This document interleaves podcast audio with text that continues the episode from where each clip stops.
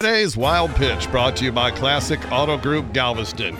It's been well chronicled on the Wild Pitch how fans will risk life and limb to catch a $5 baseball at a Major League Baseball game. We've seen men holding babies jumping in front of screaming line drives, dudes fighting over a foul ball, and grown adults snatching a ball out of a child's hand. Well, in Pittsburgh, it ended comically for this fan who tried to catch a ball while holding a plate full of nachos. Going for the catch.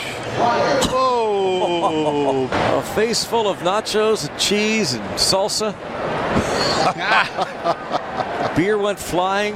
Yeah, he lost the beer too. Dean, I haven't seen a ball that badly misplayed since Carlos Gomez was here. Uh. Too soon? That's today's wild pitch.